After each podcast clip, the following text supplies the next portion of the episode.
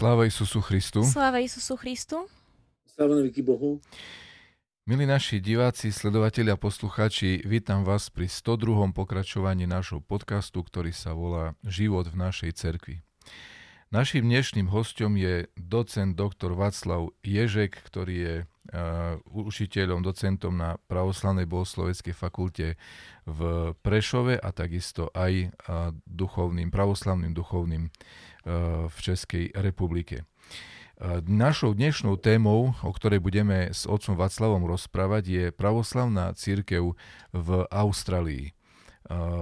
Ja sa už dopredu ospravedlňujem, že možno nebudeme až tak celkom vedieť presne, na čo sa pýtať, lebo o pravoslavnej cirkvi v Austrálii nevieme takmer nič. Ale od toho tu máme dneska otca Vaclava, ktorý tam, e, mám taký dojem, že sa narodil a on nám už porozpráva bližšie a prežil nejakú časť svojho života a túto cirkev by mal poznať veľmi dobre. Takže sa tešíme na to, že sa dozvieme niečo nové, niečo o pravoslavnej cirkvi aj v takej oblasti, ktorá je taká ďaleka a neznáma pre nás, ako je Austrália. Čiže ote, oče Václav, vítaj eh, v našem štúdiu. Děkuji za pozvání, děkuji, že zase můžu být uh, přítomen. Áno, veľmi, veľmi radi ťa vidíme medzi, medzi sebou, medzi nami.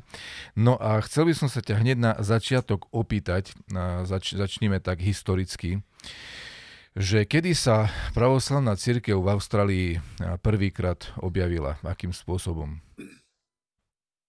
No tak kdy se prvýkrát objevila pravoslavná církev, tak eh, v, v první řadě si musíme říct asi tohle, že mm, Austrálie je velmi mladá země všeobecně. Eh, ve smyslu, eh, mladá země v tom smyslu, že mm, co se týká koloniálních vztahů a osídlování Austrálie evropskými a dalšími prostě migranty. Ano. Jako taková je velmi stará, protože ona má domorodý obyvatelstvo, kterým se říká z latinského aborigenes. Jo?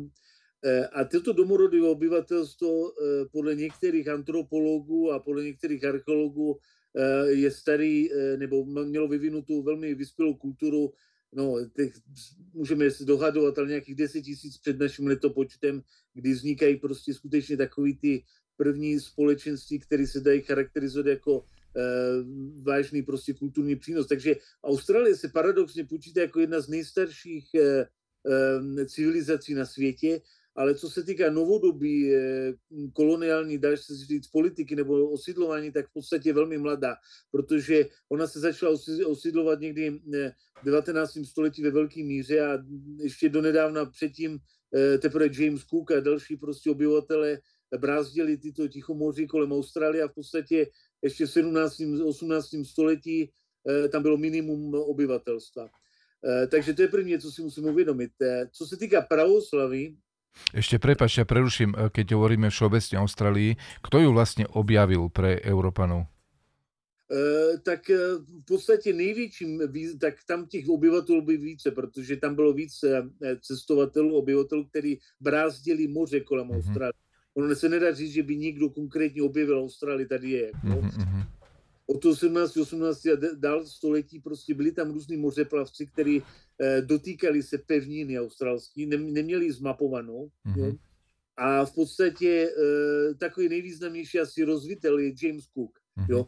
To kniha, kterou jsem teď nedávno četl o životě, velmi zajímavý mořeplavec, velmi zajímavý život měl tento člověk, jako by mě a vlastně v podstatě on otevřel tu cestu pro anglickou kolonii, jako pro Austrálii, jako de, a kde vlastně ta Austrálie, jak říkal jsem teď před chvíli, se stala vlastně v podstatě kolonii Anglii, kde ty angličani nevěděli, co s tou Austrálií dělat, protože jednak nebyla zmapovaná a v 19. století samozřejmě existovala taková civilizační choroba, já bych to tam nazval v Evropě, kdy všichni ti, kteří nebyli Evropani a hlavně nebyli Angličani, eh, byli považováni za méně cený národy. A to souviselo s darwinismem a souviselo s, eh, vlastně s teoriemi o eh, vývoji člověka, o, eh, o tom, že o, a, a tak dále, který vlastně víceméně byli velmi rasistický svého času a přiznávali, že všichni ti, kdo prostě byli mimo evropskou kulturu, hlavně mimo anglickou kulturu, abych byl víc specifický, byli vnímány na velmi nízkým úrovni. To znamená, že angličani, když přišli do Austrálie a začali osídlovat Austrálie v tom 19. století, naprosto pohrdali místním obyvatelstvem a vlastně v podstatě to způsobilo velkou traumu pro toto domorodé obyvatelstvo. Ale já se chtěl říct jednu duchovní věc, pokud můžu, a to je to, že jak vlastně člověk je hloupý, protože tam v Austrálii samozřejmě, nebo ty první obyvatele, kteří brázdili Austrálii, tak v podstatě měli problémy s vodou, měli problémy prostě se zásobama a měli problém, jak objevit vůbec vnitro Austrálie, vůbec jak, jak ten kontinent byl rozsáhlý. A takový duchovní příběh se mi přesně líbí, přesně tu ukazuje tu aroganci, kam ona vede, protože byla taková jedna výprava eh, angličanů, která eh, měla nějakých, já nevím, pár desítek, možná stovek eh, prostě účastníků, abych nepřeháněl z paměti teď. A oni se vyprali do nitra, nitrozemí Austrálie. A když se vyprali do toho nitrozemí Austrálie, tak pohrdali těmi domorodci. To znamená, kdy, kdy, kdykoliv narazili na nějaký domorodce, tak jimi pohrdali, nechtěli s nimi spolupracovat, dokonce je vraždili, eh, měli s nimi problémy. A potom došli do toho středu ty Austrálie. A tam najednou prostě jim došla voda. A došla jim totálně voda a byli uprostřed pouště. Samozřejmě nevěděli se orientovat, nevěděli, eh, kde tu vodu najít. A přišli aboriginci, ty domorodí obyvatele, a přišli a jim řekli, že jim pomůžou. A oni buď to nepochopili, nebo nechtěli chápat, nebo já nevím, co se tam stalo, ale díky ty arogance ty aborigince vyhnali ven. A ta výprava se skončila smrtí všech účastníků, protože e, umřeli na žízeň, což je velmi strašná smrt e, v podstatě.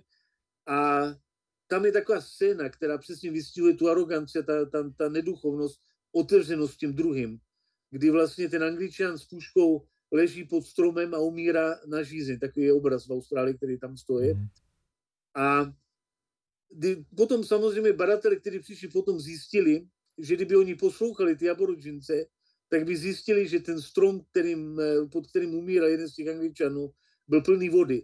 Mm. Ale protože nevěděli, jak tu vodu dostat z toho stromu, protože jim ty, ty aboriginci neukázali, nechtěli to slyšet od nich, tak vlastně zahynul úplně z banality. Takže ten člověk zahynul vlastně vedle vody, pár mhm. centimetrů od vody, ale, ale neviděli to. A to, to vlastně vystihuje celou Austrálii. To vystihuje mladou zemi, e, různý protiklady, které prostě v podstatě souvisí s tím, že a ukazuje nám na to, že když srdce není otevřený druhým, e, když je tam ten arrogantní pohled e, na druhýho, což angličani bohužel měli v tom 19. století a v podstatě mají dodnes do určité míry, tak eh, to srdce se zavírá samo. Jako a my můžeme si myslet, že jsme na vyšší eh, vývojem stupni vývoji, nebo já nevím, že jsme víc civilizovaní, že jsme víc vzdělení, ale v podstatě ta naše arogance, eh, ta naše pícha nás zabíjí.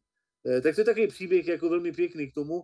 A potom, když se ta kolonizace rozvíjela, tak angličani v podstatě do té Austrálie zaváželi trestance, a ty trestanci zase trošku ironicky na tom je to, že zase se naučili žít a být velmi dobrotivými lidmi. A dá se říct, že eh, všechny ty trestanci, co přišli do Austrálie v 19. století, tak v podstatě se stali základem budoucí Austrálie, budoucí moderní Austrálie. A dá se říct, že mnoho badatelů, mnoho antropologů konstatuje i to, že vlastně v podstatě eh, ty trestanci se ukázali jako lepší lidi než ti, co přišli potom. Takže v podstatě je ta drsná příroda, eh, nutnost spolíhat jeden na druhýho eh, v tom společenství, v drsných drs, drsných prostě podmínkách, naučilo být lepšími lidmi ještě než ty, kteří možná nebyli trestaní a kteří přišli eh, i později. No a co se týká toho pravoslavy, abych moc nezdržel z toho historie, když není moc času, tak v podstatě samozřejmě Austrálie získala svou samostatnost v 20. století, do té doby byla silně navázána na Anglii a v podstatě do dneska je silně navázána na Anglii a do dneska se vedou spory, jestli Austrálie má být stále monarchii, nebo ne monarchii, ale má být součástí eh, britské konstituční monarchie, a nebo jestli má být republikou. Čili ta národní identita Austrálie, jakoby australská, eh, se vyvíjí ještě Eh,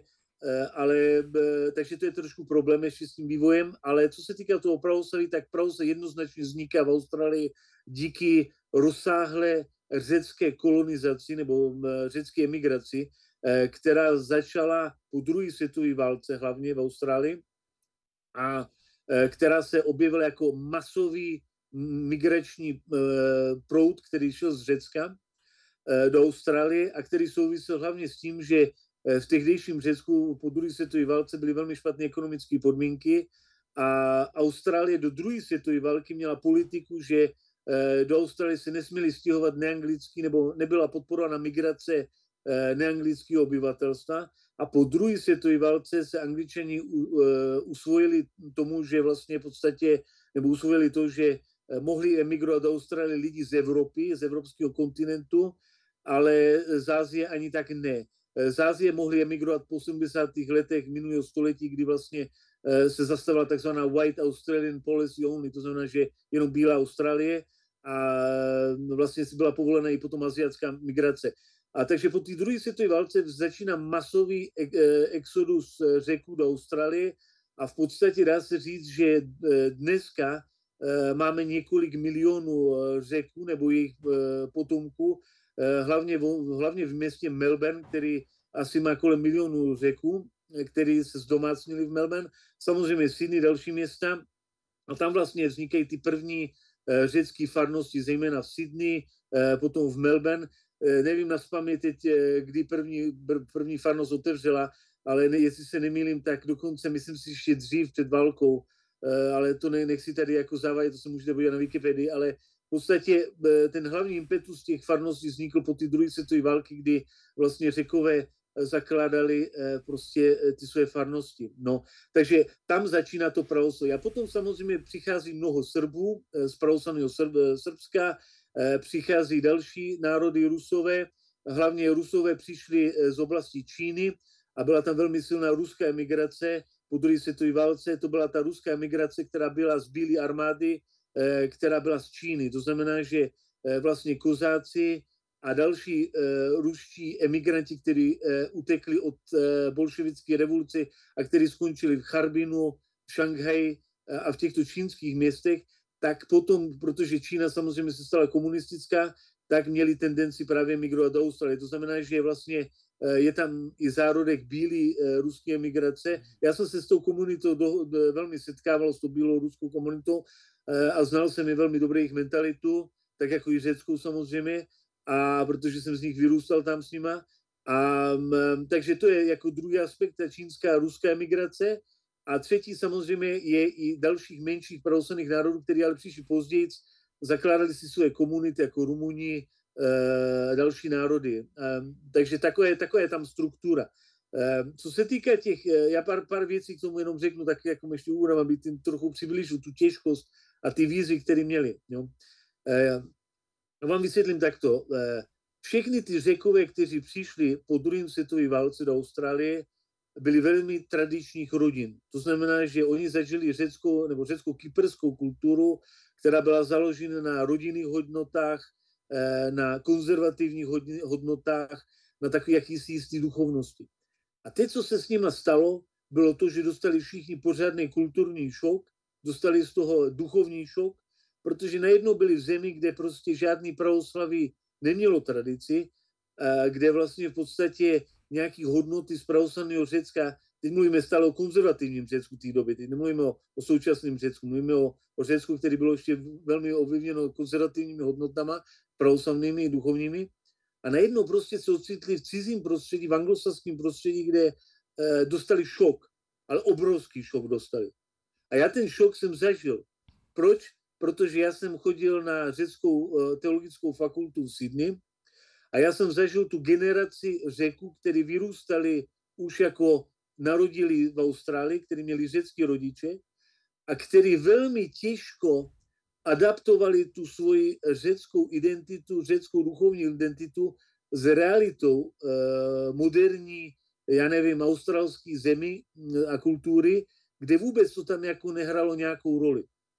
A já, když jsem začal chodit na St. Andrews Theological College, což byla, to já ještě se k tomu vrátím, kdy byla založena a tak dále, tak eh, jsem začal chodit s, s dětma, který vyrostli v Austrálii, řekové, kteří už neovládali řečtinu do, dokonale a který najednou museli poslouchat biskupa, museli jakoby eh, se dostali do té struktury církevní, který vůbec jako nerozuměli, protože už byli vychovávány ve školách, kde to prostě nebylo vyučováno.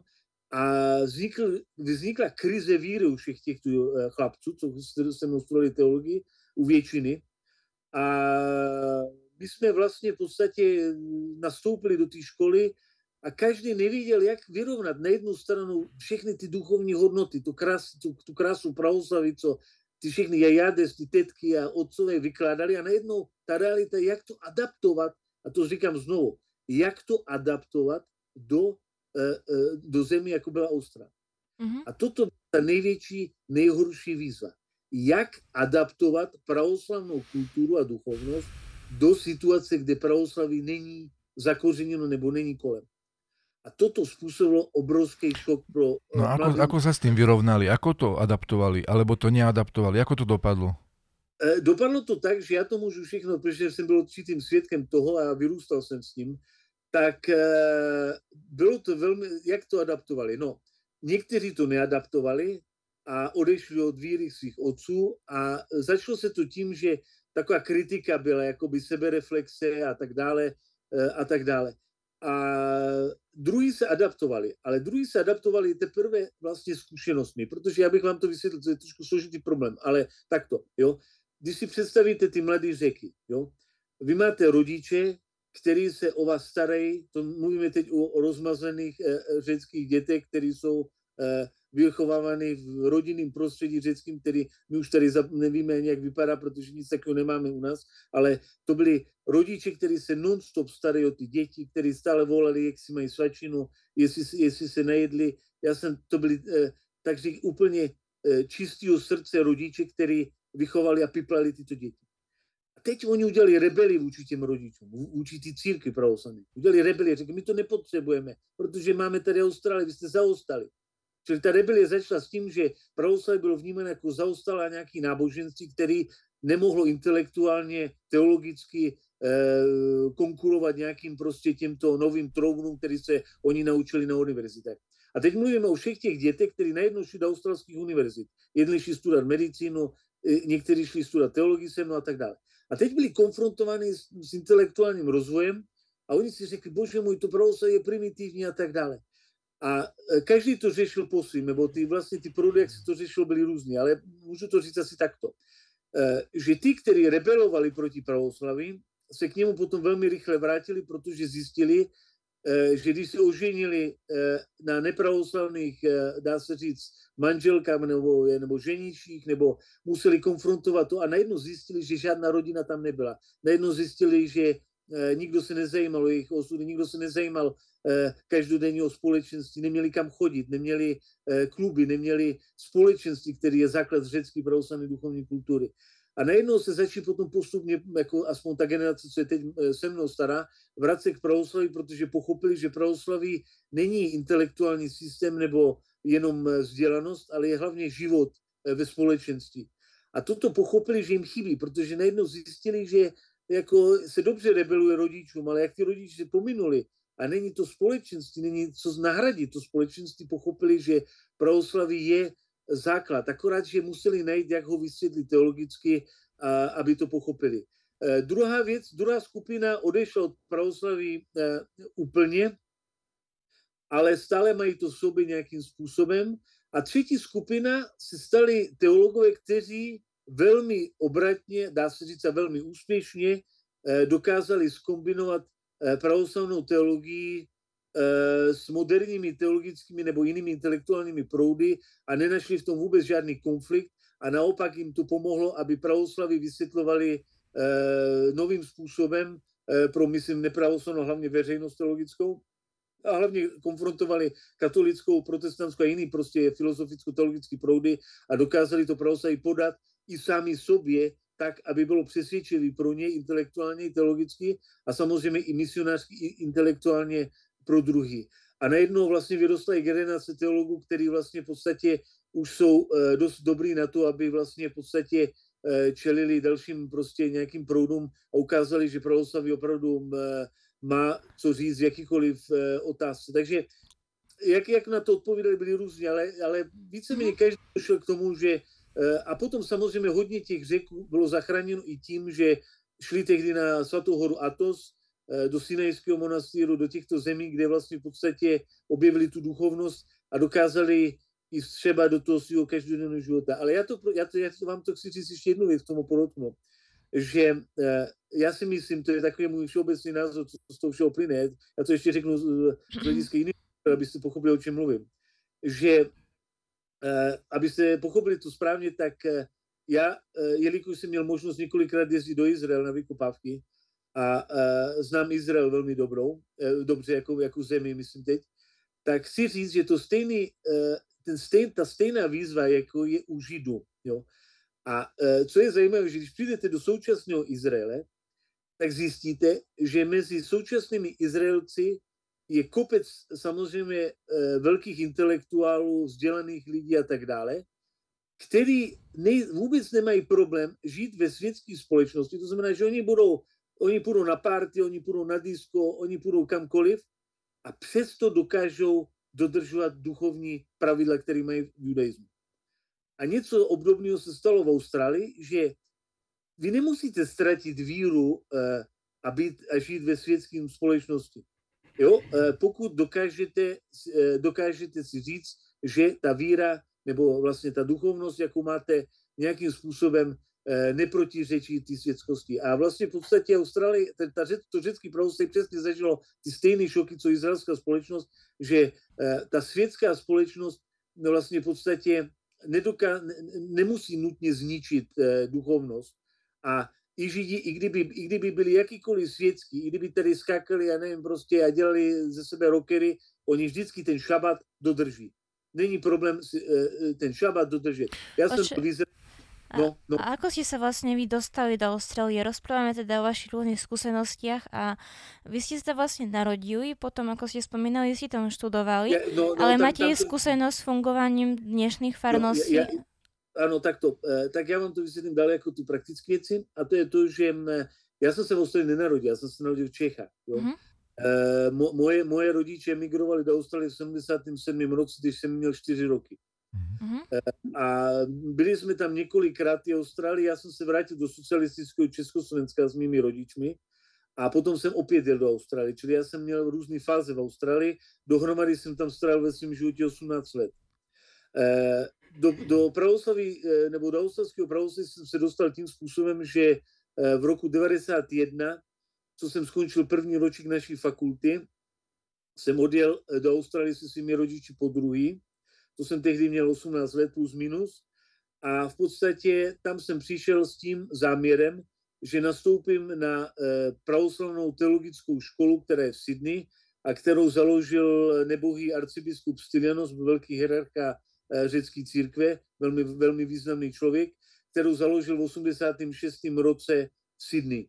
Mm-hmm.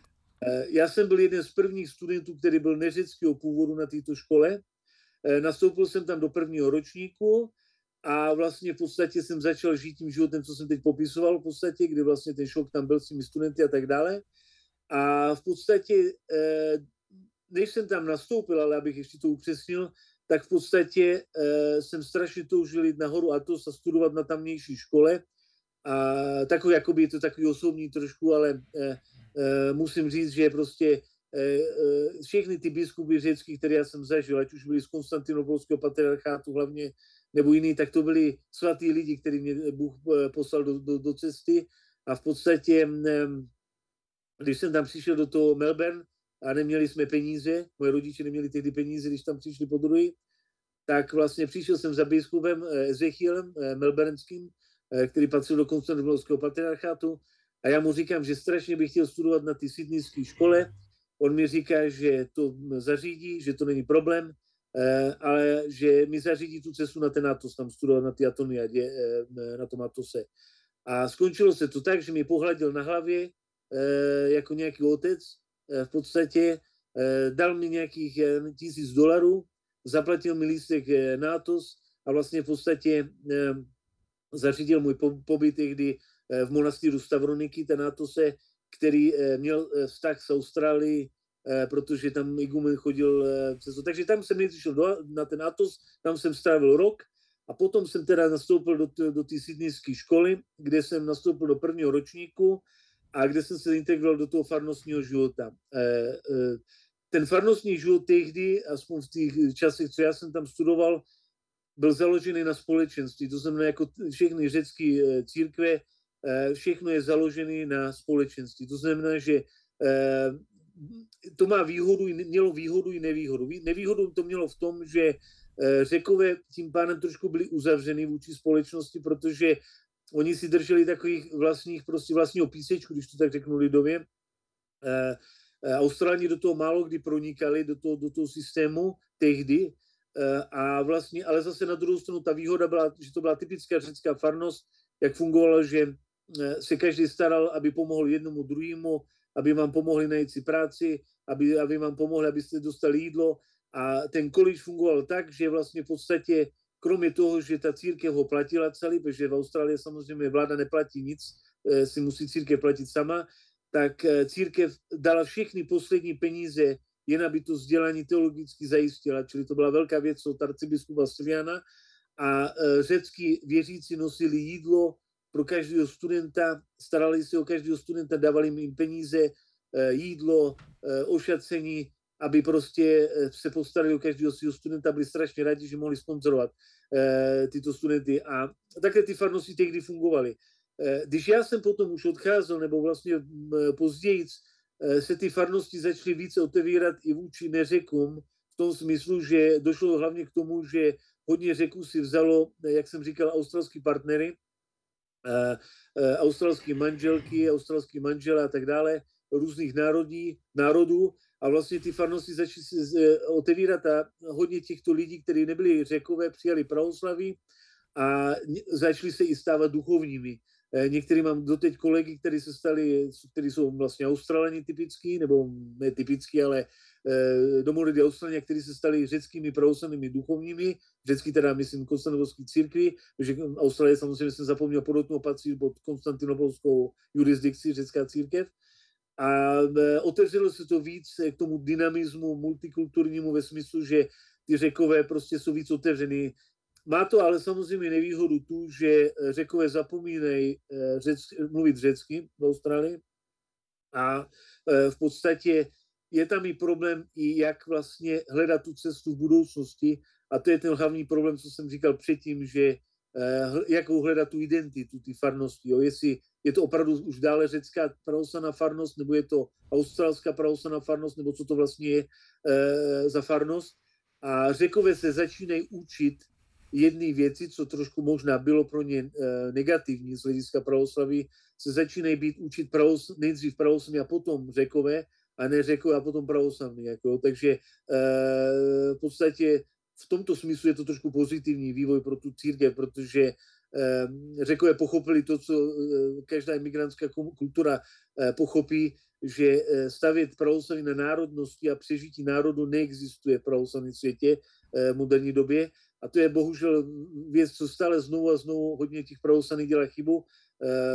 Jenom tak okrajuje samozřejmě i, i v České republice to to samé, že vlastně v podstatě lidé nechápou, že zachovat národnost není důležitý, protože to zanikne dříve nebo později, to asimilaci, ale ta pravoslavná identita je velmi důležitá. Takže takhle fungovaly ty farnosti. A co se týká ekonomiky a dalších faktorů, tak e, byli všichni soběstační a vlastně v podstatě řekové vždycky koupili nějakou budovu, nějaký pozemek Eh, za velký peníze, protože to, vel, to jsou velké položky, stavit chrám v Austrálii, to není, je to ještě horší než v Praze nebo kdekoliv v drahém městě a museli několik milionů třeba z dolarů eh, eh, prostě mezi sebou se sbírat, aby vůbec nějaký chrám mohli postavit nebo dá se říct pořídit, čili to bylo velmi finančně náročný. Plus samozřejmě si platí duchovního, který je zaměstnaný plný úvazek a duchovní dělá to, co každý řecký církev. To znamená, že je pro každou uh, dispozici za každou banální věci, co my už samozřejmě tady trošku zase nechápeme nebo nevnímáme, že je ten kněz musí řešit úplně každou věc, která prostě je čistě ze společenského rázu, jak v řecké mentalitě a vlastně e, také fungují. No. Některé farnosti samozřejmě e, se můžou dostat do problémů finančních i dostávají se, protože v Austrálii je problém ten, což je rozdíl od Evropy, že, my jsme, že ta Austrálie je velice podobná USA, eh, v tom smyslu, že se hodně lidí stěhuje hore a dole. Jo? To znamená, že vy, když máte práci v jiném městě, musíte se odstěhovat. Jo, když máte práci v jiném prostě okraji města, musíte se odstěhovat. To znamená, že ta dynamika té farnosti je trošku problematická, protože hodně těch lidí, kteří chodí třeba na jednu farnost, najednou musí se odstěhovat do jiného části města, tím pádem vlastně ta farnost nemá už tolik třeba z financí nebo nemá prostě těch lidí tolik, takže prostě non-stop jsou takové výzvy, které souvisí eh, se západem nebo s takým tím typickým australsko-americkým způsobem života, kdy se neustále stěhujete za prací jako blázen a kdy jste non-stop vykořeněni, eh, že měníte ty domy a tak dále, protože eh, takový je život na západě, aspoň v Austrálii, a vlastně v podstatě toto. Teď, co se týká současnosti, tak... Ako uh, vyzerá život v takej bežnej farnosti? Koľko sa súži napríklad? Alebo čo uh, sa zvykne súžiť v Austrálii? No, tak uh, v současnosti se zavedly uh, anglické liturgie uh, do některých řeckých farností. To znamená, že v některých řeckých farnosti nabízejí anglické bohoslužby s tím, že zase tam bylo velký štěstí, protože hodně anglických hodně angličanů konvertovalo do pravoslavy, eh, který byli intelektuál z, z univerzity. To znamená, že já například eh, znám eh, mnoho kolegů, kteří jsou z, univerzity v Sydney, velmi prestižní univerzita australská, kde hodně angličanů přešlo k řeckému pravoslaví a oni přeložili většinu, nebo ne většinu, to je špatný slovo, ale udělali velký překladatelský dílo pro tu, pro tu anglickou liturgii a pro ty anglické služby, protože přeložili tyto věci do angličtiny. Eh, problém je trošku eh, s napětím, protože některé ty řecké farnosti eh, nechtějí moc tu anglickou liturgii, se bojí moc, moc, příliš rychlé asimilace, ale v podstatě eh, se zavádí anglická liturgie na mnoha farnostech.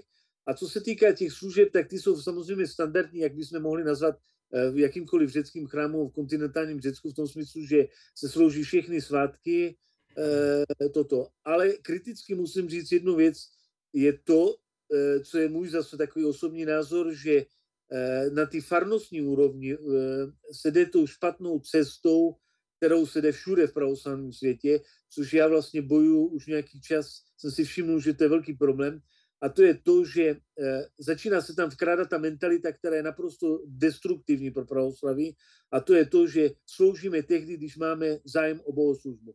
No.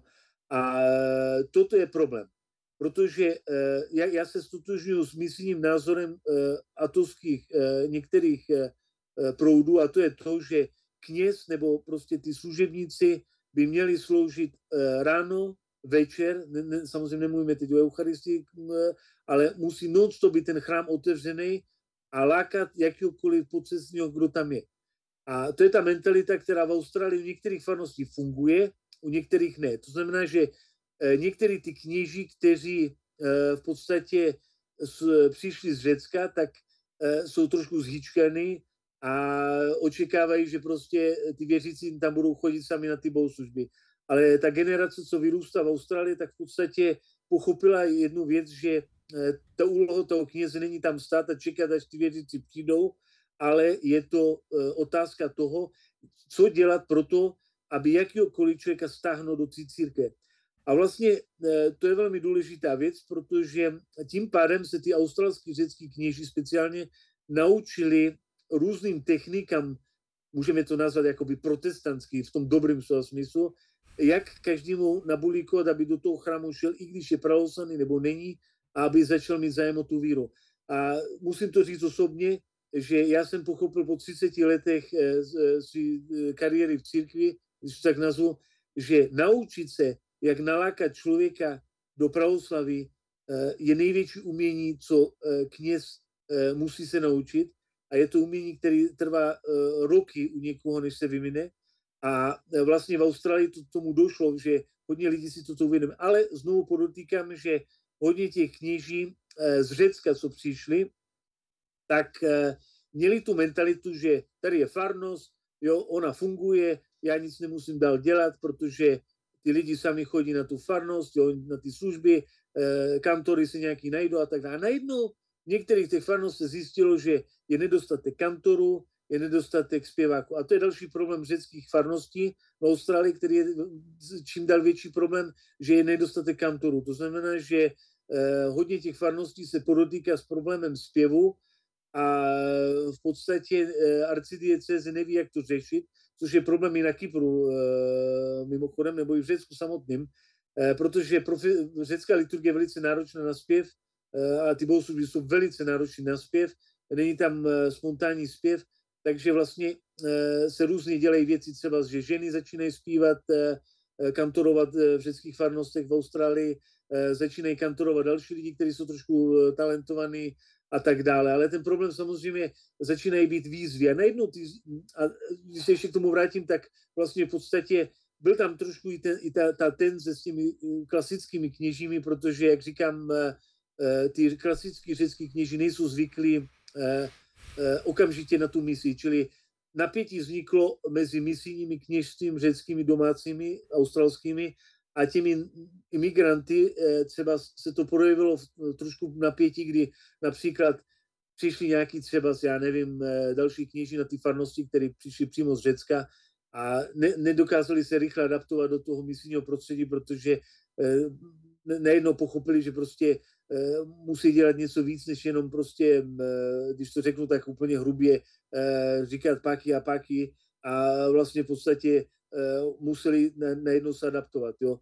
A ono to začíná se objevovat, ten, ten problém se začíná objevovat i, i v těch ruských pravoslavných farností, když trošku řeknu něco o nich, protože ty ruský migr, bílí, ty bílé armády měli stejný problém, jak ty řecké farnosti, akorát ještě můžeme říct trošku jiný míře, protože uh, uh, u těch ruských farností Eh, tam byl velmi silný, eh, velmi silná přítomnost melancholie po carském Rusku, eh, která byla způsobena právě díky tomu, že tam byly ty vztahy s bílou armádou, s bílými utečenci. A já jsem svýho času chodil do některých těch ruských farností na návštěvu. Chodil jsem spíš do řecky, ale tu jsem tu a tam jsem navštívil. A v podstatě oni měli stejný problém, jak ty řecké farnosti s tou adaptací, s tím, že to bylo ještě horší, protože Eh, ta, ta ruská duchovní misie tehdy patřila hlavně pod zarubežnou církev, eh, tehdy, než se sjednotila eh, oficiálně s ruskou církví. To znamená, že za mýho času veškeré ruské farnosti patřily do zarubežní církvy, hlavně tehdejší, takzvaný. A ta zarubežná církev měla vazby na, ty, na, na, na tu migraci nebo na tu idei carského Ruska. A to samozřejmě v Austrálii teď momentálně v této generaci už úplně šlo do, eh, do, eh, dá se říct, vyhynutí. Takže vlastně, tak jako řekové museli nacházet cestu k tomu, do té Austrálie, tak vlastně i ty Rusové eh, mají ten stejný problém, ale ještě horší, protože těch Rusů je tam málo porovnání s řeky a vlastně ta identita se musí hledat taky u nich, i u těch dalších národností, jako i srbské církvy. A srbská pravoslavná církev má stejný problém jako řekové v, v tomto smyslu, že taky jako sázela na tu národní kartu, ale to je přesně stejný problém jako s těmi dalšími minoritami, protože eh, ty moderní srbský Australani samozřejmě mají velmi eh, malý vztah k Srbsku jako takovýmu a eh, prostě ty Srbové nevědí, co s tím dělat. Jo? A mhm. Každá ta komunita, i ty řekové se snaží posílat ty svoje děti, jak jsem už to říkal, Eh, do toho Řecka, aby nějak nabrali tu, tu národnost, ale v tom to samozřejmě není. A nejvíc úspěchu má jenom ten, kdo pošle do klášteru nebo do nějakých prostě těchto duchovních středisek, kde oni spíš načerpají tu duchovnost než národní identitu a pak se vrací jako úspěšný, jako úspěšný řekněme, věřící nebo misionáři do té Austrálie. A samozřejmě, co se týká, ještě jsem si vzpomenout jednu důležitou vlnu migrační, ale ta se netýká uh, jakoby úplně eňuňu kanonického pravoslavia, ale ta se týká uh, koptského křesťanství z Egypta, protože Austrálie je druhým takovým velkým místem migrace koptských křesťanů a mezi nimi mám velký své přátelé a oni obdobným způsobem založili teologickou fakultu Sydney, která je teď jakousi konkurenci ty řecké teologické fakultě Oni jsou teď trošku takový rivalové, což je trošku komický tam, ale jako m, oni založili e, teologickou školu v Sydney, e, kopský pravoslavný církvi, egyptský, a teď je to trošku taková konkurence přirozená, ale v dobrým slova smyslu, protože jsou tam dvě teologické školy, které e, bojují toho studenta víceméně a vlastně je to na dobrou věc víceméně, takže jako si nemyslím, že to je úplně negativní. A tam je velká migrace z Egypta. Ale oni měli úplně stejný problém, jak tyto národnostní jinde. No. Mhm, dobre, Václav, spomínal si takú myšlienku, že viera, alebo tí Gréci museli pochopiť, že viera Uh, nemusí byť v rozpore s, so svetskosťou, tak si sa vyjadril. Viem, že si to určite myslel dobre, to znamená, že viera nemusí byť proti, povedzme, uh, tomu, čo je v tej kultúre pozitívne, hej, v akejkoľvek, ktorá je súčasná, ktorá, ktorou svet dneska žije ale predsa len kresťan pravoslavný by nemal zajsť do toho, čo už je nezlučiteľné s jeho vierou a s Božou voľou. A chcem sa teda opýtať, že akým spôsobom teda títo Gréci a títo pravoslavní ľudia dosahujú to, aby si zachovali nejaký kresťanský spôsob života. A či ho vôbec majú, alebo ako, ako sa ho snažia udržať? Mhm. Tak samozřejmě, já vám to takto řeknu asi tak dvě věci k tomu. Já jsem samozřejmě nemyslel, že se dojde ke kompromisu. Jasné. Já, já jsem myslel o tom, jak integrovat. Jako, ano. To je, proto jsem použil ten příkaz toho Izraele u těch Židů. Jako, mm-hmm. Že ty Židi prostě můžou jet autem, můžou pracovat v běžné společnosti, můžou být doktory, ale to je úplně jedno co. No. Ale přijde šabat, všechno končí a oni prostě dodržují tu literu uh, uh, náboženství. A to sami si, jak, jak oni to dosahují? Velice jednoduchým způsobem. Eh, protože eh, já jsem, oni prostě normálním způsobem žijou v Austrálii, to znamená, chodí do práce, účastní se na všech těch party, na nevím, společenských událostech, chodí do anglických klubů, ale vůbec to není v rozporu s jejich vírou, protože v podstatě oni si berou jenom to dobré z toho a mhm. jakmile by to bylo v nějakém rozporu s jejich vírou, tak samozřejmě tam to odmítnou. Jo?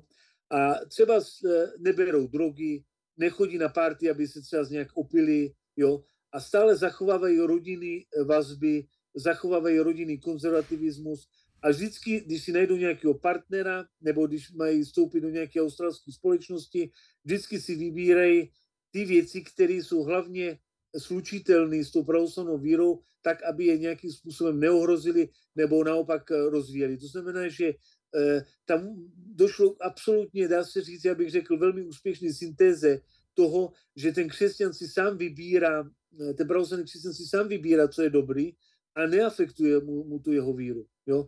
E, to znamená, že já jsem znal konkrétně mnoho párů, kteří se dali dohromady. Byla to třeba řecká pravoslavná žena, která si vzala australského muže. A oni se, oni se dohodli, jako jo, předtím, než, než se vzali, a on řekl, víš, ty budeš tolerovat moji víru, ty budeš eh, součástí mý komunity, ty budeš tolerovat, to moje náboženství, moje zvyky a tak dále a my se můžeme dát dohromady. Takže vždycky se udělá nějaký modus vivendi, kde prostě se bere to dobro a vlastně v podstatě nikdy to neohrozí nebo neohrozuje z pravidla eh, tu, tu pravoslavnú víru v niektoré ne, ne A čo, čo im dodáva najviac síly v, v tom, aby si dokázali svoju vieru uchovať, udržať? No tak na to je úplně jednoduchá odpověď, což vlastně jsem avizoval na začátku. A to je zkušenost. Mhm. zkušenost. Ta zkušenost, eh, jak to vypadá bez víry, toto bych řekl. Toto je ta zkušenost, co, co, je, co je tlačí k tomu. Eh, protože, jak jsem říkal, hodně lidí odešlo od pravoslaví, protože si myslelo, že v té světské kultuře australský najde Eldorado nebo nějaký ráj na světě. A najednou zjistili, že v té světské společnosti australské nenašli rodinu, nenašli společenství, nenašli sílu čelit problémům psychickým, eh, medicínským, já nevím jakým, nenašli sílu, jak čelit drogám, nenašli cíl, eh, eh, sílu, jak konfrontovat, aby měli šťastný život a necítili se naplněni. Chodili jenom do práce a domů. Do práce, domů. Jo? S, s velmi, dá se říct, s nějakými chladnými vazbami, které samozřejmě kapitalistická společnost znamená. A najednou oni pochopili, proč je dobrý věřit? Proč je dobrý chodit do chrámu? Proč je dobrý mít společenství? Proč je dobrý se spolehnout na někoho, kdo má víru, aby ti pomohl, když potřebuješ? Proč je dobrý si dát tu kávu v neděli? Protože najednou to jsou věci, kterým začaly chybět. Takže vlastně v podstatě eh, oni, musím říct, že hodně muselo projít takovou katarzí a odejít, aby zase přišli zpátky eh, a pochopili, co ztratili. Jo? Eh, protože, jak říkám, ta generace prvních řeků těm svým dětem vykládali, jo, pravoslav je krásný, rodiny, vazby jsou výborné, ale oni tomu nevěří, oni si myslí, že to je automaticky, že to je něco, co padne eh, bez práce, že to je prostě něco, co tam je. a najednou zjistili, že to tam není, když odešli z církve. A najednou potom pochopili na vlastním tom příkladu, že bohužel, když, když to ztratíte, pochopíte ten význam toho, co jste ztratili. A hodně řeků vlastně v podstatě chvala Bohu, e, i těch mladých se vrátilo kvůli tomu, že zacítili, co je to víra, zacítili citem, jo, a e, dali si to dohromady a hrozně moc pomohlo i to, že odešli třeba z hodně, já například jedna z velkých, e, nebo tak já trošku, já říkám rychle, tak aby to tak zní trošku kostrobatě, ale mnoho lidí, co já jsem znal e, ze Sydney, mladých kluků, šli se stát mnichy na to. To znamená, že když půjdete na sou, do současného Atosu, tak zjistíte, že Iviron, já nevím, a mnoho dalších klášterů, mám velké množství australských řeckých mnichů, Eh, to je ta generace, vlastně v podstatě moje generace, která odešla do toho Atosu, protože přesně z toho důvodu, co jsem říkal, že nenašlo v té eh, společnosti to, co hledali, ale zase i mnoho lidí se, vrátilo, se vrátilo zpátky a založilo monastýry. A jestli mám ještě trochu času, tak právě řeknu typický příklad toho, takový osobní příběh je to, že eh, abyste viděli, co je to, co je to konverze řecká v Austrálii, tak, tak jeden příběh vám řeknu. Eh, jsem měl ten kluk Kyriakos. A to byl můj eh, student, eh, ne můj student, ale zase tady trošku dneska přeháním, ale byl to můj spolustudent na australský college Sydney. A Kyriakos byl z velmi zbožný řecké rodiny, která přišla do Austrálie v 50. letech a Kyriakos vyrůstal jako Austrán. To znamená, že přišel, když měl dva roky do Austrálie a řekové, jeho rodiče si řekli, že ať Kyriakos se integruje do australské společnosti, ať žije australským způsobem života, což dělal. A on potom, když měl 18 let, odešel z domova a začal žít takovým bujarým životem, chodil po australských krčmách nebo pubech, nebo nevím, jak bychom to nazvali tady, e, začal žít jako divokým způsobem, party, e, tehdy uhodil rock and roll do Austrálie a tak dále. A potom, eh, když měl 21 let, eh, odpadl úplně od víry, řekl, že to nepotřebuje tu víru řeckou, ten, ta církev mu nic neříká, eh, žil běžným světským životem a dá se říct, potom našel si australskou kamarádku a australský lidi většinou jsou velmi dobrý lidi, když nejsou věřící, ale mají obrovské srdce, což tady ve Evropě nepochopí, dokud to nezažijou. A tyto, našel si takovou velmi dobrou australánku. Ta Australanka nebyla věřící, byla velmi otevřená. A on dal, žil sdíraným životem, měl tam nějaký svůj, založil svou restauraci, eh, eh, tam dokonce nějaký brali drogy, nějaký alkohol, nevím, co tam všechno bylo. No a jednoho dne eh, v podstatě eh, přišla jeho, jeho, eh, ta jeho nastávající a řekla, že má rakovinu. Eh, ona měla rakovinu a najednou Kyriakos zjistil, že ona je v, v, v nějakém stádiu těhotenství a že vlastně v podstatě je ohrožen plod i ta žena. A asi po nějakém roce ta jeho žena umřela eh, na rakovinu i s tím dětskem. Eh, Kyriakos zůstal sám, nebyla tam žádná víra, žádný chrám, co by mu pomohl. A Kyriakos mi tehdy říkal, víš, já jsem začal chlastat, nebo dal, začal jsem pít a jezdil jsem po všech pubech, začal jsem dělat, co chci a potom jsem si říkal, už to mám, dozal jsem auto a rozjel jsem to na 100-250 km eh, v rychlosti a chtěl, asi si říkal jedno, jestli teď napálím to do nějakého pangejtu a zabiju se. A uh, jel s tím autem a říká, že když už si myslel, že je po něm, tak uh, to auto se zastavilo, nasvíjel se, nic se mu nestalo.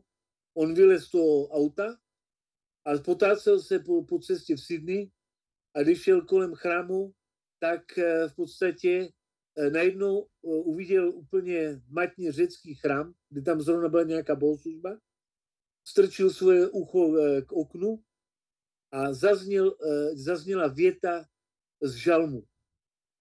Nevím, jaká to byla věta, to nespomínám, někdy to mám zapsaný. Zazněl, uslyšel větu z žalmu. A to říká, že otevřelo srdce jeho najednou v tu sekundu a najednou prostě no, mu to změnilo nějak úplně pohled na svět. Jedna ta věta z toho řeckého žalmu a potom se začal zajímat o pravoslaví, nastoupil na ten teologický eh, college a po několika letech se stal prvním zakladatelem prvního australského monastěru, který založil a kde vlastně působí dodnes a kde vlastně začal mnižský život. A druhý takový příklad, chci říct, je to, to je současný příklad a chci, abyste ho podpořili, kdybyste měli možnosti finančně nebo i duchovně. To je můj velký učitel, který je taky Australan, řeckého původu. Já ho mám na Facebook a on se jmenuje Themistokles Adamopoulos a on byl přesně ze stejné situace z velkých řeckých intelektuální rodiny z alexandrijských řeků, které, kde ztratil víru v určitém momentě a stal se rockerem a svýho času uh, hrál i z Beatles a v 60. letech, 70. letech. Uh, potom našel znovu svoji víru, šel do Princetonu a vlastně v podstatě odešel do Afriky, kde působí dodnes v Sierra Leone a tam vlastně postavil na nohy pravoslavnou misi v této části Afriky, kde vlastně v podstatě Eh, na to, že má velmi velký zdravotní potíže. On má asi, já nevím, když přeženu 10 dioptrií a kopec chorob, tak vlastně v podstatě eh, drží nad vodou eh, tu řeckou pravoslavnou misi v Sierra Leone. Já to mám na Facebook, kdybyste ho chtěli podpořit, sbírají po eurech, protože tam živí ty Afričany úplně, dá se říct, velmi banálním způsobem bez peněz. Takže to jsou takové příběhy australských řeků, které Eh, v podstatě eh, jsou symptomaticky pro to, co tady říkám. Ale samozřejmě jsou takový, eh, hledají stále tu svoji víru a máme i ty kolegy takový, kteří to dotáhli daleko i v tom baratelském smyslu, ale který samozřejmě stále hledají kde je ta identita toho pravoslavy. Mm-hmm. Ešte by ma za, vlastne zaujímalo, aké sú vlastne také typické pravoslavné, povedzme, zvyky pri sviatkoch, napríklad na Páschu, na Rojdestvo, alebo keď majú chrámový sviatok v Austrálii. Je tam niečo také inšpiratívne, zaujímavé, iné ako v ostatných krajinách? No, tak to je, e, není to úplně e, jakoby, e, jakoby lehká otázka, protože tam se dostali do té australské farnosti, se dostali nějaké prvky, které jsou možná i australského trošku jakoby specifika. Si musíte uvědomit jednu věc zásadní, že Vánoce nebo eh, Christugena nebo eh, narození Krista vlastně v podstatě v Austrálii je v době, kdy je největší horko v Austrálii. To znamená nějakých 45 stupňů na slunci, 50 stupňů na slunci, takže vlastně v podstatě ty Vánoce mají úplně jiný charakter než u nás. Spíš se podobají tomu, co je v Izraeli, nebo v době Isuse, kdy se narodil v Izraeli. A samozřejmě jsou tam nějaké specifika, které jsou, eh, které jsou už trošku víc liturgicky závisí. Například eh, velká událost je, eh, což asi každý ví, kdo zná řeckou církev, Kimisis nebo uspění bohorodičky. A to je jedna věc, kterou já nemůžu pochopit, proč my tu nemáme, ale to je vlastně v podstatě velká ceremonie, která je v Austrálii velmi populární, kdy se vynáší hrob bohorodičky, podobně jako eh, plašnice eh, na pasku, tak na uspění se vynáší bohorodička v podobě, jak, jak, jak, jak leží prostě, no prostě v ležící formě, jak bych to nazval tady v češtině, a ta se vynáší v takovým paschálním jakoby průvodu, kde se vlastně dělá celý pohřeb a celá služba. To je jiné, či jeruzalemský typikon tady to, a toto je velmi populární. Eh, u nás se to vůbec neděje tímto stylem. Jako. A druhá věc taková je, že například na Teofany velmi populární je házet kříž do moře, eh, kdy vlastně celá řecká pospolitost eh, se schromáží v Melbourne na, u, u moře a přijde arcibiskup, který háže kříž do moře a ten, kdo ho první jakoby chytne, eh, nebo nechytne, ale kdo, kdo se ujme toho kříže, tak v podstatě uh, bude mít velký štěstí. Takže to jsou takové centrální svátky. A co se týká těch australských prvků, tak samozřejmě ty spíš pronikají třeba do toho, že uh, se pozývají Australani nepravoslavní na ty slavnosti, jo, se dělají velký barbecue a tam se dostalo vlastně australský národní zvyk uh, barbecue, to znamená, já nevím, jak se v češtině přeloží, eh, to je eh, grilování, prostě něco prostě, kde na zahradě se vždycky dělají grily, eh, něco podobného v USA, ale ne v takové formě. A tam vlastně v podstatě to grilování je součástí těch liturgických služeb nebo jakýkoliv služby, kdy vlastně povinně se objevují tady tu jídelny na, na, na těchto věcech. Ale jinak jako ten typikon víceméně je velmi podobný tomu, co je uh, z jeruzalemského typikonu řeckého, víceméně, více ještě než řeckého, a i co vlastně konstantinopolská církev jakoby má ve svým cyklu. Koľko je v Austrálii pravoslavných veriacich spolu všetkých približne aspoň? No, tak eh, to je těžká odpověď, ale dá se lehce eh, odpovědět v určitém smyslu, protože minimálně, eh, minimálně podle nějakých statistik, co já jsem teď nedávno viděl, tak minimálně nějakých 2 miliony, milion a půl věřících. Uh-huh. Spomínal si prvý monastier v Austrálii. Dnes je ich tam viac, pravoslavných monastierov? Ano, je tam ich víc, ale e, tam je problém s těma monastýrami, že e, to teď mluvím nejenom o řeckých monastýrech, ale i o těch druhých, jako i Srbové se tam snažili, Rusové se tam snažili udělat monastýr, i ty kopti egyptský. A ty monastýry e, mají specifikum určitý, v tom smyslu, že jsou to vlastně misijní monastýry, kde vždycky se radši zakládá menší skupina nebo menší kláštery. To znamená, že dva, tři mnichy, který eh, jsou takovou buňkou, eh, která láká další prostě eh, do toho společenství. Nemůžeme mluvit o nějakým masovým monastýru, klasickým nějakým, já nevím, evropským smyslu, že by tam bylo 150 mnichů nebo podobně. Mluvíme o malých monastýrech, které mají maximum 5 až 10 lidí. Ale vy musíte si uvědomit jednu věc, že abyste ve světské společnosti získali monacha, tak jako jeden nebo dva, který získáte tři nebo pět, to je obrovský úspěch. A tento Kyriakos, který založil, nebo který byl prvním, nebo je prvním igumenem toho kláštera, to, konkrétně to Rukut, tak eh, já, já si sám pamatuju, zase to je takové osobní moje zkušenost, jak bylo těžké tam nalákat nějaký uh, adepty na místě, kteří přišli, odešli, přišli, odešli, stali se mnichy, nevěděli, co budou dělat. Zase se stali mnichy. A až teprve po všech těch útrapách a nekonečných, dá se říct, eh, skandálech a problémech, že se tam vždycky ujme nějaký ten, ta, ta větvička na tom stromě, kde se zakládá ten další eh, monastýrský růst. A to je vlastně v podstatě víza i, těch, eh, si myslím, že bude to stejný u nás taky. Uh-huh.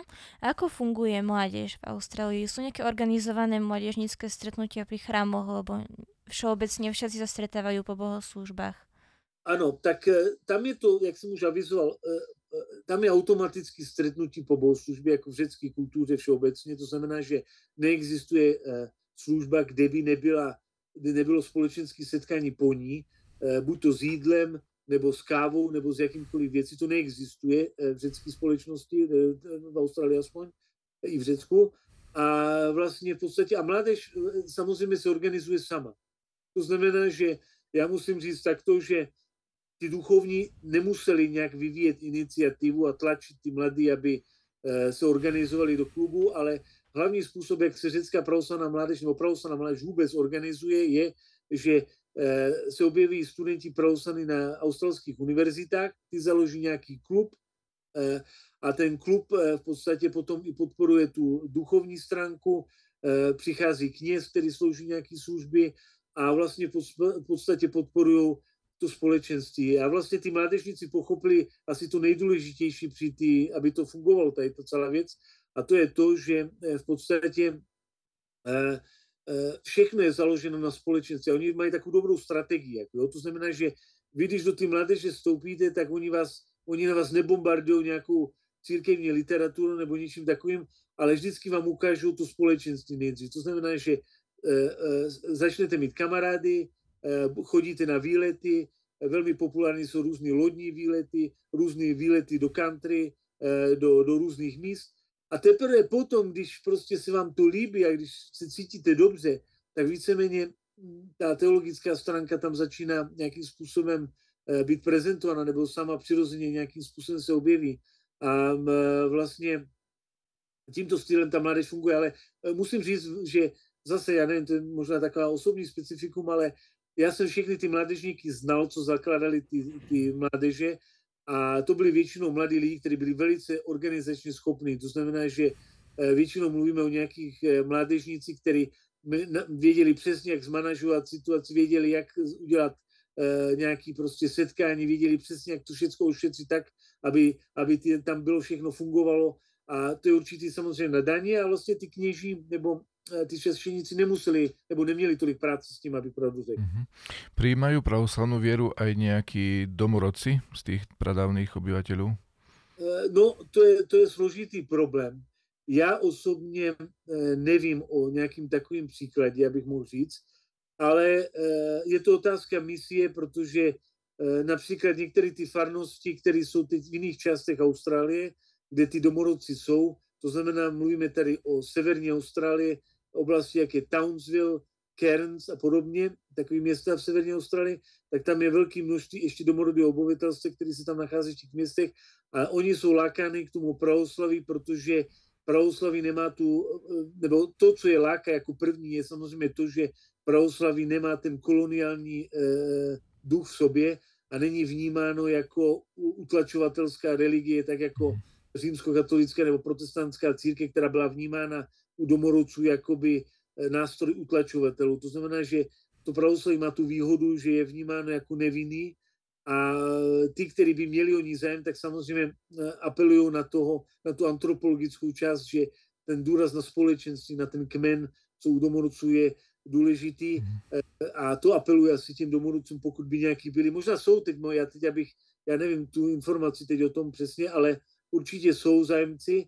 A mm, vím taky samozřejmě i to, že eh, když už mluvíme o těch domorodcích, tak ta college, kde já jsem studoval v Sydney, St. Andrews, tak ta se nacházela tehdy, nebo i teď nevím, co se stalo s těmi obyvateli, ale ta se nacházela přímo eh, v čtvrtí aboriginců v Sydney, eh, který na tom velmi zle ekonomicky a vlastně v podstatě oni tu a tam přicházeli do, eh, to, do té školy, dával se jim tam nějaká pomoc finanční nebo já nevím, mhm. jídlo a podobně, takže my jsme se už s nimi setkávali přímo v Sydney, protože tehdy, já teď nevím, jaká je tam situace v Sydney, ale tehdy jsme byli obklopeni těmi domorodci, mm-hmm ktorí byli velice zlé na tom sociálnom. A koľko percent obyvateľstva tvoria domorodci?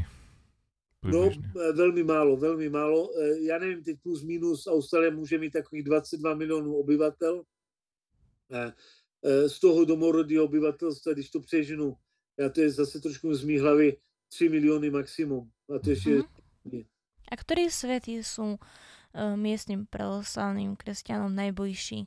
Sú to nejakí greckí svety, alebo už Existuje australský, australský světý? No, bohužel australský světý není. to, to, to je problém. To je problém. Jo, to je, samozřejmě každý na to poukazuje, že Austrálie nemá tady tu duchovní eh, vztah, ale těžko říct.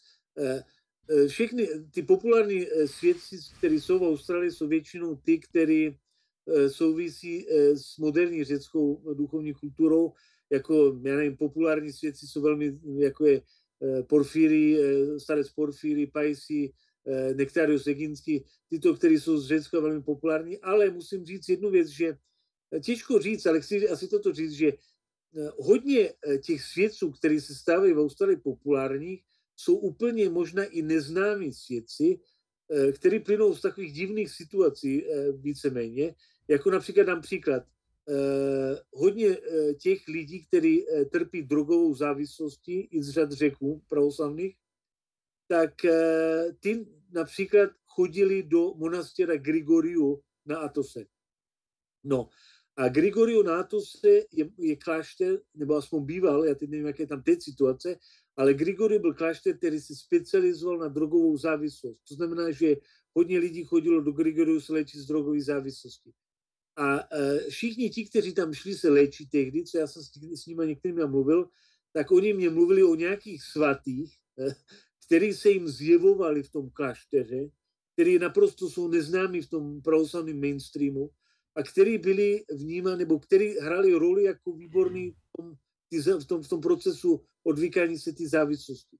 E, teď prostě, kdybyste mě bouchli po hlavě, si nemůžu vzpomenout na, na ty jména, ale říkali mi, že prostě ty, kteří byli v tom, takže prostě byli to nějaký žens, eh, eh, ženský svět, světce a jiní, kteří jsou naprosto neznámí ty jména a který se jim zjevili, kterým pomáhali nějakým způsobem modlitebně se zbavit ty závislosti. A oni je potom, když se vrátili zpátky do Austrálie, tak je propagovali na, na farnostní úrovni, dělali se z nich ikony například, nebo psali si z nich ikony a začali, vstupovali do toho kultu. A je to velice zajímavé duchovně, protože vlastně v podstatě najednou ten problém jako drogová závislost, alkohol, nebo já nevím, cokoliv, problémy zdravotní a tak dále, tak najednou se sami svědci zjevují z pravoslavné tradice, který člověk v životě eh, neměl v hlavě, že by, měli, že by byli spojeni s těmito věcmi. A tyto svědci se potom stávají eh, důležitými pro farnosti, kde ten problém je nějakého důvodu, nebo kde vlastně do, došlo k té léčbě. Uh-huh. Má pravoslavná církev v Austrálii aj nejaké základné školy církevné alebo stredné, okrem tých vysokých, čo si spomínal? Ano, tak uh, základní a střední nemá, uh-huh. uh, ale má jiné organizace, má uh, domovy pro seniory, uh-huh. má uh, svoje nemocniční zariadení, nějaké kliniky a má, jak jsem vzpomínal, tu teologickou školu v Sydney a byly snahy o založení střední škole, ale ta se pod, vlastně ta střední škola se podařila, jestli se nemýlím, jedna je v Sydney, Řecka, druhé v, v Melbourne, takže vlastně ano, je pravda, že ty střední školy tam jsou e, pravoslavné, ale základní určitě ne. Mm-hmm. Existuje tam nějaký teolog významný, který je známý vo světě pravoslavnom, alebo nějaká kniha taká, že urobila dieru do světa? Eh, ano, eh, tak eh, určitě ano, ale nejznámější teolog moderní Austrálie asi by byl ten arcibiskup Stylianos, který Halikarnas, nebo Halikarnca se se jmenoval, který zesnul už, a který patřil do ty generace s metropolitou Ziziulasem pergamským mhm.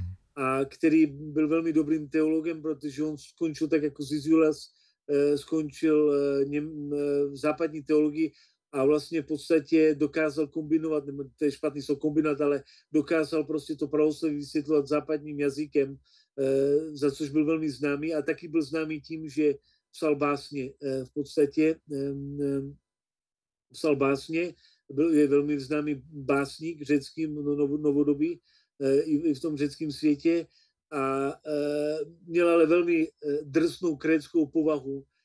To znamená, že já, když jsem se s ním setkával, tak vždycky jsem dostal kapky nějaký krécký v tom smyslu, že měl strašně temperamentní povahu a vždycky jakoby s něčím jakoby mlátil, když, jsem, když, se mu něco nelíbilo, ale byl to výborný člověk s velkým srdcem. Mm-hmm. Takže asi tak. Uh, akom, po, počul som, uh, alebo stretol som sa už veľakrát s veľmi peknými rizami a, a vyšivkami z Austrálie, ktoré sa predávajú v, vo svete. Uh, Srby ich predávajú veľa. Uh, vieš o tom niečo, že kde sa to tam robí? Čo je to za monastier možno, alebo dielňa? No, to je dobrá otázka. To asi těžko, eh, na to to těžko odpovím. Já nevím, co tam teď začít vyrábět. Mm-hmm. Je to tak populární, tak jak určitě si to objednám. Um, co nej... Ale jsou drahé, jsou drahé. No, já nevím, jak je, proč je to tam... Jak, jak... Plaštěnice vyšívají a také všelijaké. No. Viděl jsem to v Belehradě. Já teď nevím, či Štefan, jestli to není náhodou spojený se srbským monastýrem tam nějakým. Ja teď nejsem si istý, jestli to Srbové nevyrábí. Hej, otec Nikolaj práve tu hovorí, že je to srbský monastier v Austrálii. No, no, no, no, Srb, no. Srbská pravoslavná církev, a nie monastier, ale Srbská pravoslavná církev v Austrálii, no, že to produkuje. No, no tak každopádně naší dobrý recept, jak být finančně soběstačný, protože no, no. Uh, to je, to je důležité, ale nevím, nevím o tom. Nevím, nevím o tom. Jazdí sa v Austrálii po ľavej strane? Tak ako v, ano, hej, ano, ano, ako jako v Anglicku. V Anglii, jako uh-huh. A ešte posledná otázka. Iné nepravoslavné cirkvy uh, upadajú, prekvitajú, alebo ako je to s nimi v Austrálii? No, uh, bohužel, bohužel uh, mají problémy. Největší propad má anglikánská církev, mm-hmm. kde vlastně víceméně ztratila svůj smysl v Austrálii. Eh, hodně došlo k tomu, že hodně protestantských církví, nebo ta protestantská vlna se víceméně rozpadla na x počet církví, což taky způsobilo eh, víceméně eh, strašnou tragédii. A římskokatolická církev byla velmi silná v Austrálii díky irské emigraci, která byla silná taky do Austrálie, ale římskokatolická církev má velký problémy taky, ale to je spíš spojeno s tím, že oni se nedokázali zotavit ze skandalu, který se týkaly zneuží, no, zneužíváním dětí. Mm-hmm. A toto v australské společnosti udělalo strašnou negativní díru na obraz církve. A Australani jsou strašně přímí lidi, to znamená, že to je trošku samozřejmě, co jsme neměli čas tady rozebrat, ale Australani, aspoň ne ty nemyslím migranty, ale ty původní australské generace, jsou velmi přímí, dobrý, otevřený lidi. A oni nemají rádi, když někdo dělá blbce a oni to hned pochopí. Jako. Takže v podstatě problém je, že oni mají nedůvěřivost takovou, že jakmile ta církev ztratí autoritu, tak u toho strana těžko zase získává zpátky. Mm-hmm.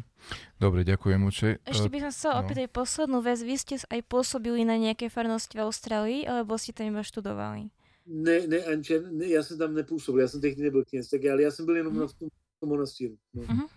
Dobre, takže teraz dáme priestor diváckým otázkam, nech sa páči. Sláva Isusu Christu, Otče. No, to je Mikuláš, ne? Ano. Nie. Štefan, oče, neuhadli Štefan, si. pardon, ty je, já ne, já mám, to prostě jedna, no to je jedno, no. No oče, pri, vašich, pri podcastu zaujímame často také veľmi zajímavé otázky a začnem takou to možno najzajímavejšou. Potom vám prezradím, že, kto ju položil. Teda otázka znie, koľko krokodilov otec Václav pobil? V Austrálii. já, jsem žádný krokodýly uh, nepobil.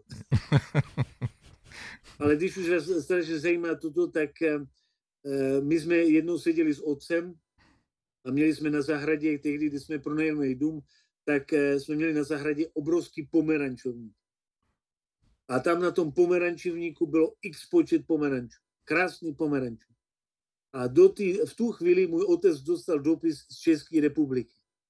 A tam jeden jeho e, příbuzný mu psal, já ti Václave závidím, protože ty tam máš všechny ty pomeranče. A, do, a, a, ty, a když tady to akorát dočetl, tak úplně nelžu, bylo to přesně tak, jak to říkám.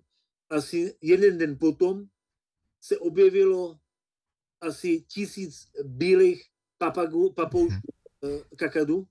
Který z ničeho nic snesli na ten strom a během pěti minut sežrali všechny.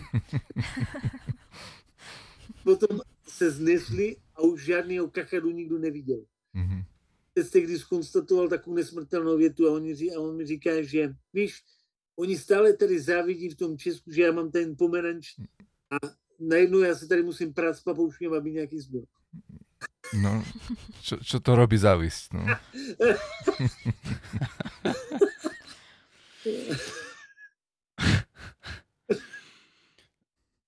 No, oče, táto otázka bola od, uh, od vášho syna, Emanuela. A, uh, no, to mu zakázat, jako, to, to je třeba zamyslet, aby tam...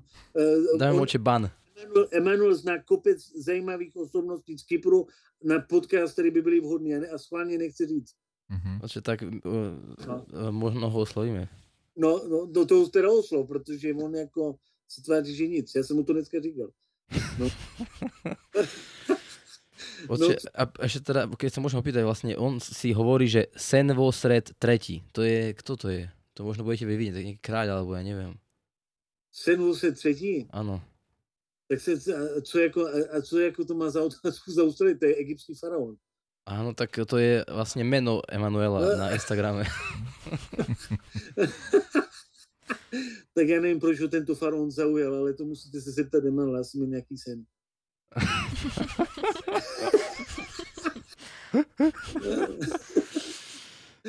ne, on, on, on, to zaujalo proto, protože já, když jsem studoval eh, mimo jiné archeologii v Austrálii, tak tam byl jeden anglický egyptolog, který non-stop básnil o tomto faraonovi a já jsem to nějakým způsobem přeložil Manoli do hlavy, eh, sen se třetí a jsem to zdůraznil a zřejmě se s tím probudil a nějak ho to afektovalo. Určite ďakujem za odpoveď. No, ďalšia. ďalšia otázka je taká z, váž, z vážnejších. No, no. Eh, a teda znie, eh, slouží aborigínci podle starého nebo nového kalendáře? No, tak oni mají svůj kalendář. No, no. Aha. Ale jako e, někteří mají rádi ten kalendář, jako, tak e, no, tak samozřejmě, jako vážnějc, řecká církev v současnosti v Austrálii použili řecký kalendář, to znamená východní paskálie s, no, s, s novým kalendářem jo, na řeckých farnostech.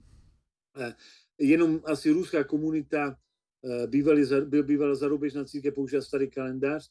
Nejsem si jistý o srbský církvi, ale většinou se používá nový kalendář. Ono, já si myslím si, že v australských podmínkách, kdy vlastně jsou Vánoce eh, podle nového, je to asi jediný eh, realistický, eh, i když nejsem zastáncem nového kalendáře, abych tady každý uklidnil, ale v podstatě je to nej, nejrealističtější mít Vánoce podle nového, protože to by asi úplně zabilo tu misi řeckou, která tam je, protože všechny ty rodiny jsou smíchané, tak si nemůžu představit, že by tam oslavili Vánoce Eh, jako bylo by to negativní, pro misi aspoň. Jako já teď nemluvím o tom, toto. Ale když už mluvím o kalendářích, tak jako každý by se potřeboval vylečit z těch kalendářů, protože eh, když budete do Izraele a budete dělat archeologii, tak zjistíte, že eh, v době do 8. století na území Izraele se použilo asi, asi 100 různých kalendářů a ani jeden nebyl oficiální a teprve v 8. století Byzanc vůbec začal přemýšlet o tom, že mít nějaký oficiální kalendář. To znamená, že v Izraeli každá komunita měla svůj kalendář, víceméně podle nějakých principů různých, které tam zachovali. Takže to je o kalendáři. No. Ďakujem, oče. No, ďalšia otázka uh, je, alebo teda znie, uh, teda je od uh, Manuelovej priateľky, Zase tam ty dva, no.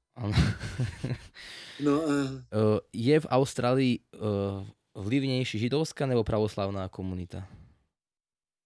No, uh, to, je, to není špatná otázka samozřejmě, ale uh, já bych řekl, že, že, že, že, že, že ta pravoslavná je vlivnější, už z pozice, že je otevřenější, ale židovská komunita má mnoho příznivců z chasického, dá se říct, hnutí a z konzervativního judaismu. Čili Austrálie, ba, ba, dá se říct, taková pevnost pro konzervativní judaismus, eh, aspoň v zemích času, nevím, jaká je situace teď, ale tehdy byla velmi, velmi populární byl konzervativní judaismus. Ale rozhodně pravoslaví, dá se říct, asi je nejvíc eh, vlivná církev teď momentálně v Austrálii.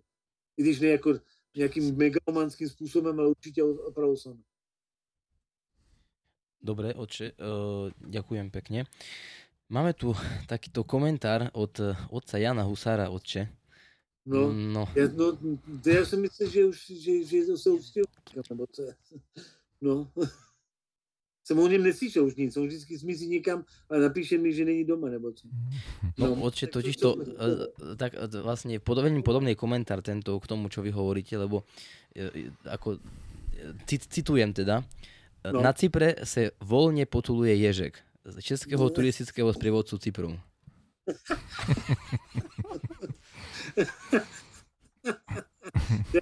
který si tam potuluje nebo co, no, a, ale každopádně Ježík je chráněný taky na Cypre, takže to je dobrá zpráva.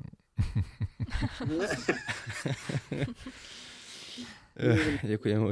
No, e, takisto máme tu ešte pozdrav od Ludvíka Kináča staršieho, Aha, no tak toho pozdravujte taky samozřejmě. Uh, tak on teda píše, že sláva Isusu Christu, zdravíme vás krásně, Otče duchovný.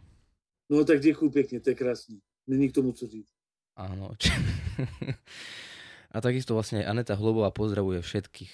Z mojej no. strany by to mal byť všetko. Oče, a mám ešte jednu otázku, ale zabudol som ako, takže dáme ďalej slovo. Mhm. Dobre, ďakujeme divákom za pozdravie, za otázky. No a nasleduje tradičná otázka na koniec. Výrok zo Svetého písma.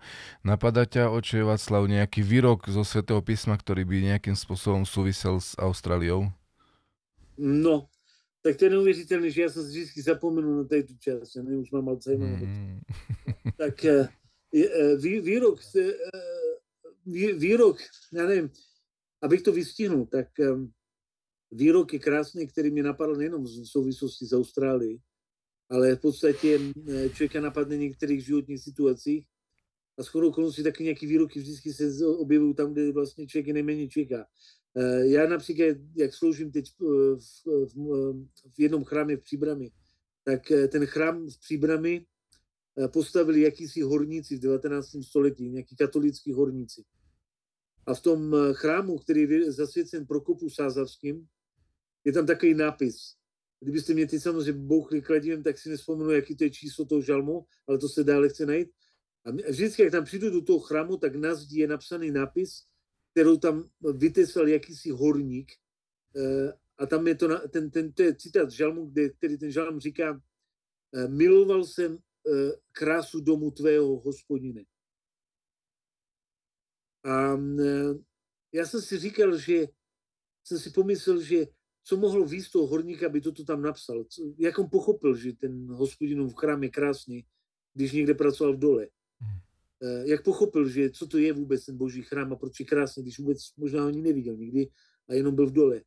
A potom jsem přemýšlel o tom, že když jsem trošku tady byl trošku tak, nebo mám nějaký problémy zdravotní, najednou, když jsem musel být někde jinde, mimo toho chrám, a potom eh, jsem si taky vzpomněl na tento žalm, a tady vzpomínám si vlastně v podstatě v souvislosti zase s tou stranou, s tím žalmem, protože jsem si uvědomil, že to, co vede lidi k víře v Austrálii, eh, je to, že zažijou krásu božího chrámu, teď myslím pravoslavu. A eh, ten, kdo to zažije, tak vlastně se k němu chce vrátit do toho chrámu a to je symptomaticky pro Austrálii. Pro řeky, kteří se chtějí vrátit zpátky do chrámu, z kterého odešli, a pro Australany, kteří objevili i ten nový chrám, který předtím neviděli. Takže a, asi to citát. A čo je krásné v pravoslavnom Božom chráme? No, tak to je ten celý problém, že e, to krásné je e, to samotné bytí v tom chrámě. Mm-hmm. Ne ten chrám, ani ne ta budova, ani ne možná zeď, ani ne možná ikonostas, ani ne možná ty rizy, ale prostě ta bytí. Mm-hmm. To pochopí člověk, až tam není. Mm-hmm. To mi připomíná jedného a, francúzského kniaza v Paríži, ktorý uh, sa volá Drobot, keď si dobre spam, pamätám, no, Johan, no. Johan Drobot. No, no, a on hovorí, že veľa Krát sa stáva, že ide Francúz okolo chrámu, vojde dovnútra a už v ňom zostane a stane sa pravoslavným. Hej, že e, tam nastal tiež taký pekný uh, návrat, ano, návrat ľudí, ano, ktorí asi ano. možno už aj sa narodili v úplne od cirkevnenej spoločnosti, aj vyrastli a zrazu idú okolo, priťahne ich to a nájdu niečo, čo ani netušili, že existuje a je to veľmi krásne a strašne im to chýbalo. Hej, takže no, no, chvála Bohu za to. Hej. Dobre, ďakujem za, za, za, aj za túto odpoveď a výrok. Uh, ďakujem Bohu za dnešné stretnutie, tebe otec Václav za ochotu. Díky, a, díky za to. Dúfam, že som nikoho nenudil. Nie, určite nie. nie ďakujeme, určite Nebolo to super. tak jo. Ďakujem našim divákom, sledovateľom, poslucháčom za pozornosť a otázky a pozdraví takisto. No a chcem tak ako vždycky poželať nám ďalší Bohom blahoslovený týždeň prežiť s Bohom a s církvou. V pondelok budeme mať oddanie, ukončenie sviatku narodenia pre Svetej Bohorodičky, Roždesta pre Svetej Bohorodičky. V útorok bude zaujímavý, zaujímavá pamiatka veľkomučeníčky Ketevany Gruzinskej. Mi sa to meno vždy veľmi páčilo. Aj som rozmýšľal nad tým, že by sme také meno dali našej cere, ale ma, Tuška ma v tomto ne, nepodporila. Potom v stredu bude veľký hospodský sviatok vozdviženie kresta Kristovho, kríža Kristovho. No a štvrtok veľkomučeníka Nikitut a mnoho, mnoho ďalších zaujímavých tých e, svetých budeme e, pamiatku slaviť a takisto sviatočných udalostí aj v tomto týždni. Prajem všetkým Bohom požehnaný večer a pekné e, dni so, so svojimi blízkymi. A v spoločenstve, ako hovoril otec Václav. Áno, pekný večer. Všetko dobré, všetko dobré. Ahoj, ahoj. ahoj. S Bohom. Bohom. S Bohom. Bohom.